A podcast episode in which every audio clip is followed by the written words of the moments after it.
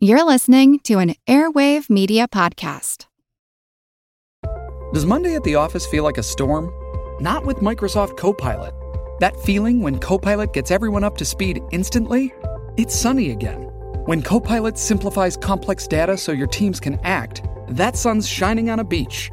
And when Copilot uncovers hidden insights, you're on that beach with your people and you find buried treasure. That's Microsoft Copilot. Learn more at Microsoft.com/slash AI for all. Pulling up to Mickey D's just for drinks? Oh, yeah, that's me. Nothing extra, just perfection and a straw. Coming in hot for the coldest cups on the block. Because there are drinks, then there are drinks from McDonald's. Mix things up with any size lemonade or sweet tea for $1.49. Perfect with our classic fries. Price and participation may vary, cannot be combined with any other offer. Ba da ba ba ba. Hello, everyone, and welcome to History of the Great War Premium episode number 42. Last episode, we dug into the evolution of French military thought before the war, and this episode will see how that evolution continued after the war started. In the initial battles, things would not go as well as the French had hoped, and in fact, the first month of the war would be a complete disaster for the French military. With their opening attacks stopped by the Germans before they even really got going, things would have to change, and that meant changing how the army was fighting. The process of making those changes would in some ways be very different than the evolution process in peacetime, but in other ways it would be very similar. The biggest differentiator was that it happened much more rapidly. What had taken decades of discussion and theorizing would take just a few months during the war. Over the course of the conflict, there would be several different overriding theories on how the French should execute their attacks. In Flesh and Steel, during the Great War, the transformation of the French army and the invention of modern warfare, uh, by authors Michael Goya, Hew Strachan, and Andrew Uffindell, they would describe four distinct models that the French army used, each built upon the last but greatly altered. Quote 1. The breakthrough by rapid direct attack of 1915. Two, the scientific conduct of the battle uh, applied at the Somme in 1916, the Verdun School, which attempted a decisive offensive on the Aisne in 1917 by applying on a greater scale the attack tactics that had driven the Germans back from Verdun, and then four, Petain's combined armed battlefield in 1917 and 1918. These changes were forced upon the French army by the political requirement that the French army stay on the offensive, while also being confined to the very challenging battlefields of the Western Front. They only had one theater to look at to try and gain an understanding of how to fight the war, and the changes that they made to their fighting style over the years reflected that influence. In 1914, the French army would be led by General Joffre, who would be put in command of the army in 1911. His generals were, well, there's no other way to put this, they were real old. Brigades were led by men with an average age of 59, divisions by men with an average age of 67. And this meant that many divisions were led by men with an average age older than the life expectancy of the average Frenchman. There was a new law introduced in 1912 that tried to make it easier to remove these older generals, but it still required that some level of incompetence be demonstrated. Demonstrating the, these shortcomings was challenging in peacetime, but then the war started. By the end of 1914, 162 French generals and colonels would be relieved of their commands. Many of these generals, who had spent their entire army careers leading a peacetime force, did not prove to be capable of handling combat commands. Having so many officers dismissed never speaks well to the preparedness of the army, even though many of those dismissed officers would claim that they were just being used as scapegoats. The removal of so many commanders did nothing to reduce the offensive spirit and the belief in the offensive. If anything, it heightened it, because it, it had always been the younger officers who had been the greatest advocates for the offensive.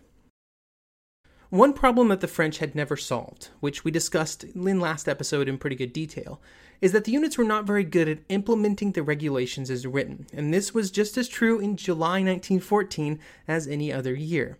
Even if they did, the regulations were so full of contradictions and non answers that it may not have helped them very much. Because of this lack of knowledge about the regulations, it very quickly became apparent that there was a disconnect between what the staff officers had written and expected and what was actually being implemented by the line officers at the front. Staff officers who were career officers who spent their entire lives in the Army preached an all out offensive, but within those offensives, there was always nuances fire and movement, fire superiority, concentration, some level of decentralization. They saw the offensive almost as a dance. There were complex moves that had to be executed based on concepts that had to be well understood so that they could be applied at the key decision points in the action.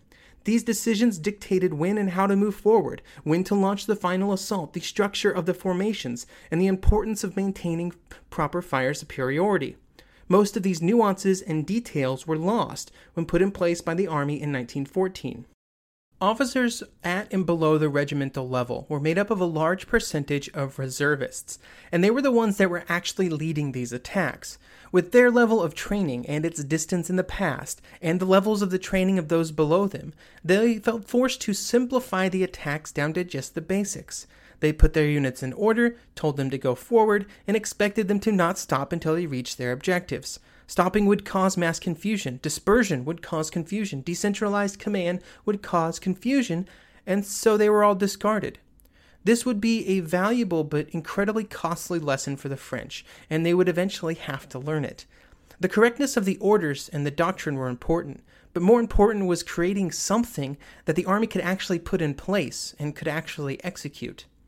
I'm not going to do a full recap of the early battles of the war in this episode, but in the Battle of the Frontiers, the French army showed some of its worst tendencies. There was a total lack of artillery preparation during the attacks, which were very critical given the fact that they were at times attacking prepared German positions. In these attacks, the officers, in some ways, mostly followed regulations, although greatly simplified, resulting in imp- instances of human wave attacks where the attacking poilu were cut down by machine guns and rifle fire. In many areas, the attacks would not be able to capture any territory, and when they did, they ran into the almost greater problem of exploitation. Soon after these opening failures, the French were forced to react to the German advance moving through Belgium and northern France, and at the Battle of the Marne, they would find greater success against an overextended enemy. Almost immediately after this battle, the reactions to the failures of the opening attacks would begin to be felt, both from the men who had executed them and from the officers in charge of those units. I will break up these reactions into three categories reactions from above in the form of new regulations, reactions from below in the form of how the men at the front actually altered how they fought, and then finally reactions within the artillery. The reaction from all three of these groups and the changes that they caused in French fighting would start off four years of almost constant evolution. Such drastic failures as the failures of the opening French offensives demanded action from the French military leaders. When evaluations were done to try and determine the cause of the failures during the opening attacks, some of the most important things that needed to be fixed became clear. The first official orders on these changes would be released just a few weeks after the war started, on August 16th. These notes functioned mostly as a way of reminding the commanders and officers at the front of the regulations that had been distributed before the war. This was because one of the largest problems that was identified is that the officers who were leading the attacks were failing to properly execute them. Where the regulations called for proper artillery support, attacks were launched with very, little or even none where the regulations called for attacks that, while moving forward constantly, used terrain and waited for fire superiority, attacks were instead launched with densely packed units just charging forward. These are just two examples of the way that GHQ reminded commanders of the regulations. I feel it is important to point out that, as we talked about last episode, this misreading and misapplication of the regulations as written was almost certainly to be the case when the war started. So, this note of August 16th and another that would follow a week later were able to shift the blame away from how the French army was planning to fight the war and put it squarely on the so- so shoulders of those who were executing the attacks. A full repudiation of those pre war regulations would not come along until much later. Many of these early adjustments were also addressed towards the lower level officers, those at the front, with generals told to make sure that they were properly keeping control of those under them. This was also coupled with the dismissal of huge numbers of those same generals. Another important note would be released two weeks later in early September, and this note would have a greater emphasis on the required defensive procedures that should be followed. This would be the first official French Army communication during the war that started the process of solidifying what would be the critical French defensive doctrine for the next four years. It included instructions that would be commonplace in all the armies during the war, like stating the need to create two lines of trenches, to rotate men in and out of the front line, and other basic positional warfare techniques.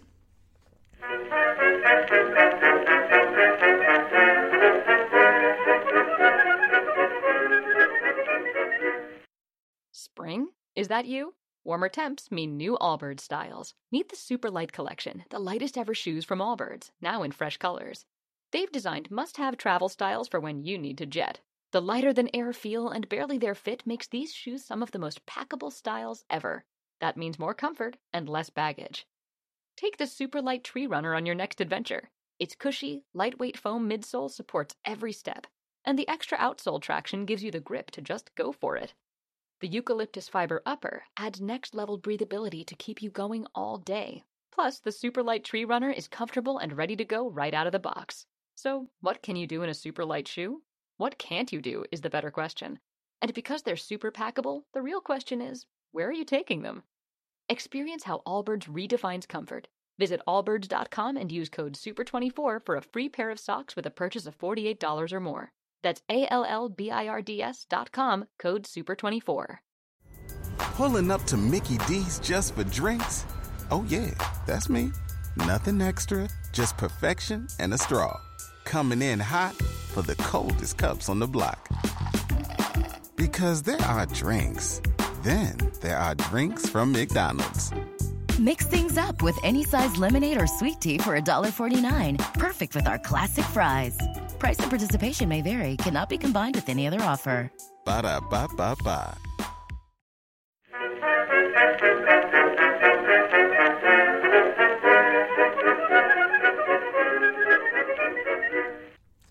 While the French military leaders were trying to bring their officers back into line with the pre war regulations, there were also spontaneous changes occurring among the men and units of the army at the front. In many ways, the troops at the front were the ones that were best able to make this adaptation, and were the ones most dependent upon it occurring. This would cause some units to begin to adapt to the tactical situation very quickly, and the specifics of these adaptations would vary from unit to unit based on the circumstances. One item that was almost universal was the need to dig in, and the need to try and use some measure of terrain and cover when attacking, even if it was not part of the orders given to the unit. There were limitations to these adaptations, though, especially at the individual soldier level. In some units, they were assisted by the officers in command, who were also trying to make these adaptations that they saw were necessary, with one French officer saying, quote, For us, this was the first stage in a new awareness. Even as we obeyed the orders we received, we used to consider it a duty to implement those orders in a way that matched what was possible. We went ahead, at the set hour, with the attacks we were ordered to make but we had them carried out by chains of skirmishers that were widely spaced and not particularly vulnerable, and which flattened themselves on the ground if their appearance was greeted by bursts of fire from machine guns opening up from behind intact wire. Joffre would also admit that these changes made by men at the front were decisive by the time that the Germans were at the Marne, saying, quote, If the success that I desired occurred on the Marne, it was to be a very great extent because by the start of September our armies were no longer the same as they had been the first day of the war. The infantry had learned from the hard experiences of the battles fought on the frontier. Despite having lost many of its cadres, it made better use of the terrain. It was more willing to use its entrenching tools, whose value it had now understood, and it no longer went into action without artillery support. This would be the start of a process that would continue throughout the war, with units learning and adapting at the front, and then some of those adaptations making it up the chain of command. I don't want to necessarily oversell this upward movement though. Part of it was just overall experience in combat, and there were other other times when innovations from below were ignored by officers in charge. One problem that the frontline units would always face was attrition degrading the effectiveness of their units. And at least early in the war, the one place that would not be as where attrition would not be as much of a problem was in the artillery. So, the final area of reaction and evolution that we will discuss during this episode is in that artillery. Much like the infantry, the artillery found their wartime experiences to not match up to expectations, especially after the Battle of the Marne. They had prepared for a war built around movement and quick striking offensives. They planned to hammer the enemy lines as the attack went forward, then once the attack was successful, they would move their guns forward to follow. These concepts had driven the French artillery design and was, was one of the big reasons that the 75 was the French artillery gun of choice in 1914. What happened in the war, of course, was that the artillery quickly found themselves in almost totally static positions. When the attack did happen, instead of just having a brief window during which they would fire in support of the advancing infantry, they had to try and do something about the German defenses to reduce them enough for the attack to be successful. The artillery's problem was that they were greatly constrained by the equipment that they had available.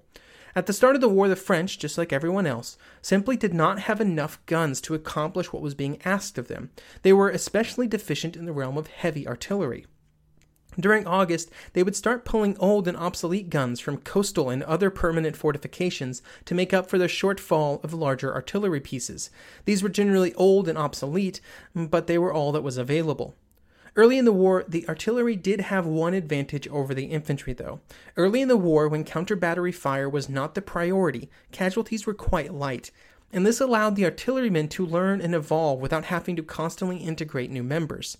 The downside to this is that the batteries evolved with their own methods, generally quite divergent, that over time would have to be brought together into a unifying force as methods and theory improved the French artillery would not really be brought onto the same page until 1916. These early adaptations that we've talked about so far are pretty understandable, even with the benefit of hindsight. However, over the middle three years of the war, 1915, 1916, and 1917, the French would make some choices that have drawn no small amount of criticism. During this time, there would be several mistakes made, many of them shared by the other armies during the war. There would also be friction between three groups of officers within the French army that would dictate future doctrinal changes, and would also account for some of the great swings in French doctrine until the end of the war. The first of these groups were the officers in the staff at General Command, or GHQ. These officers were full of pre war ideas, and they generally had very little practical experience at the front. These officers had played a hand in authoring the early notes that had attempted to bring the Army back to pre war regulations. When those changes would not end up working as expected, they would not just instantly shift their thinking, but instead they would continue to push for those pre war ideas.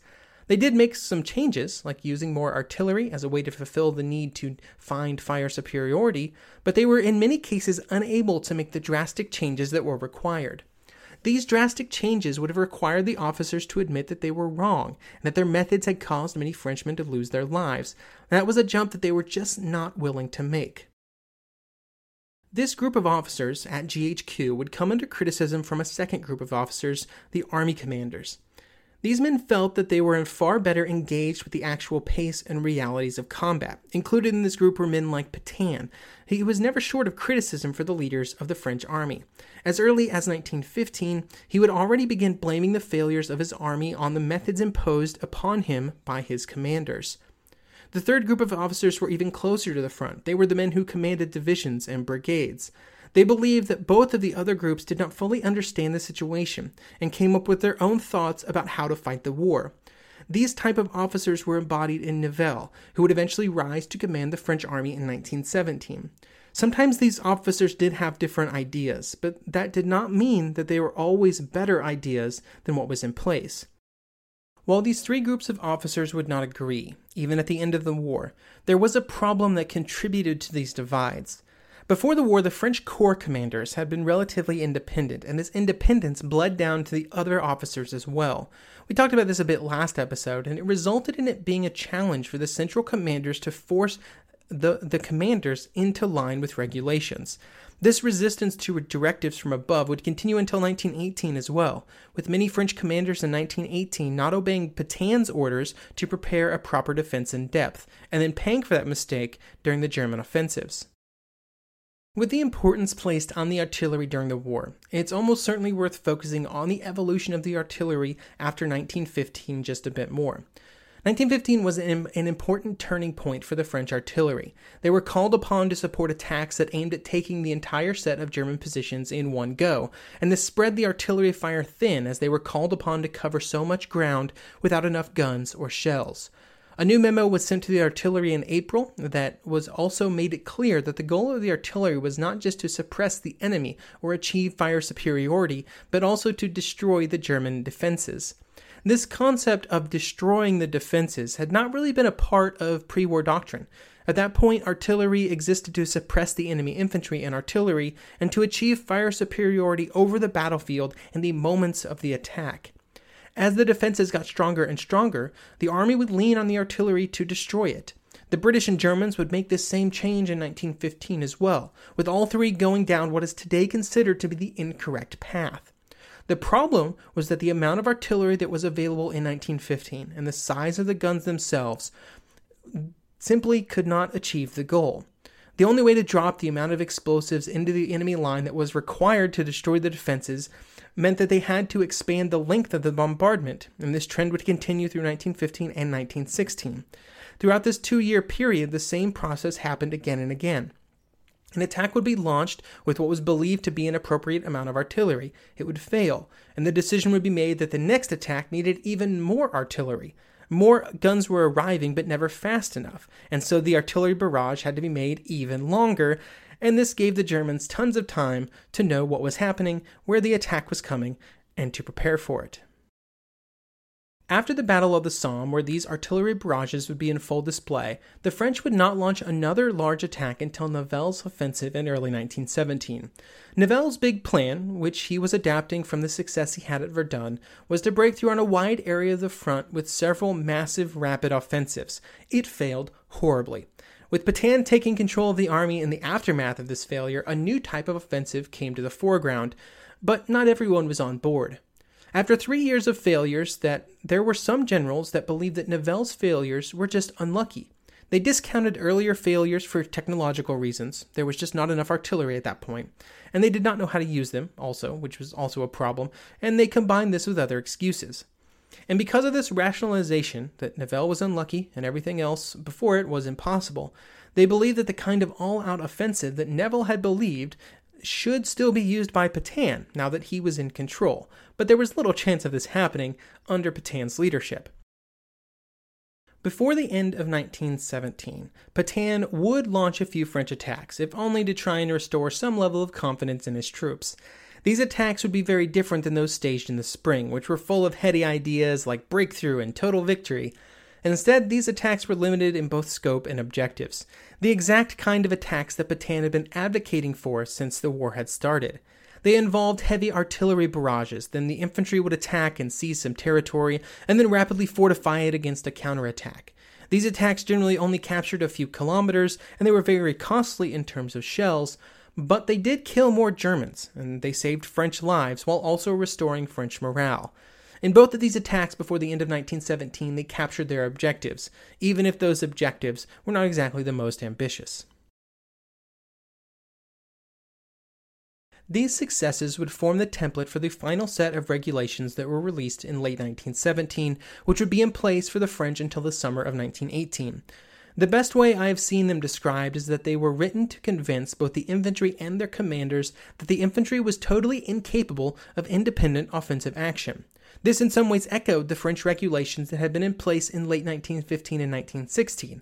The artillery would completely destroy the defenses, the infantry would move forward. There were two important differences in the state of the French military at this point in the war, though. The first was that the advances would be pushed forward only as far as the artillery could support them, instead of continuing on past the, art- the artillery's firing range, which was where the French had failed so many times. The second important difference was that there was simply more artillery, meaning that they were more easily able to achieve the objectives that were set before them. The shell shortages were long in the past, and by late 1917, the French war machine could sustain thousands of guns firing, including hundreds of high caliber pieces. For as long as they needed to fire, they could be fed shells. Along with the regulation on offensive action, there was another important regulation that was released before the end of the year that related to defensive formations. In these regulations, released on December 22nd, Petain began his crusade to get the French army to institute a more elastic form of defense, which the Germans had already done and the British were in the process of mimicking. He would get enough resistance to this idea that some divisions would just flat out refuse to implement his new recommendations. The French military would go through one final evolution during the war, and that was during the victorious fighting during the Hundred Days. Um, and instead of the slow, methodical fighting of the bite and hold tactics of Petain, they would instead shift to the same use of artillery and, and a considerable use of tanks, but in a far more aggressive structure. Their new advances were based around groups of 15 to 20 men, and these were called the groupe de combat. The goal was to make each of these groups self sufficient in combat, and in 1918 terms, this meant that they had enough firepower to sustain themselves when attacking. There was a squad of grenadiers in each group and another armed with light machine guns. And this meant that the amount of firepower that these groups could unleash was far more than a similar number of men when the war started, or even in 1916, or even 1917. They had finally found a way to achieve what the French could not achieve in the earlier years due to the weapons at hand, fire superiority.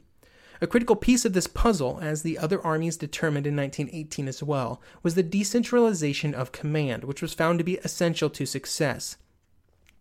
The officers behind the front had to trust those in the fighting to do the right thing. There were opportunities that they could identify and take advantage of that were not expected or anticipated, and the shift of power back down the officer ladder brought the French back to where they had been before the war, giving some level of autonomy to relatively low level officers who were leading the attacks. This movement was made after three years of continual centralization as the attacks got larger and larger and more and more choreographed. The French did not just copy the doctrine of the other armies. For example, they would not join the Germans in the use of infiltration attacks. Instead, the French favored a more methodical and systematic attack, which caused their overall advances to be slower, but it was safer and cost fewer lives. This fact was incredibly important to the French in 1918, who, as a nation, were at the end of their manpower tether. The fighting in 1918 was still very costly, with losses similar to the early stages of 1914, but they were not so costly that the French were not successful. And so, after four years of fighting, the French had actually determined a way to successfully attack, just in time for the war to be over. During the interwar period, the French would end up having the same kind of arguments that they had had before 1914 how to integrate the previous ideas with new technology and new ideas shock, firepower, armor, air power. And this meant that in 1940, they were just as ill prepared as they had been in 1914, and they would not have four years to figure it out.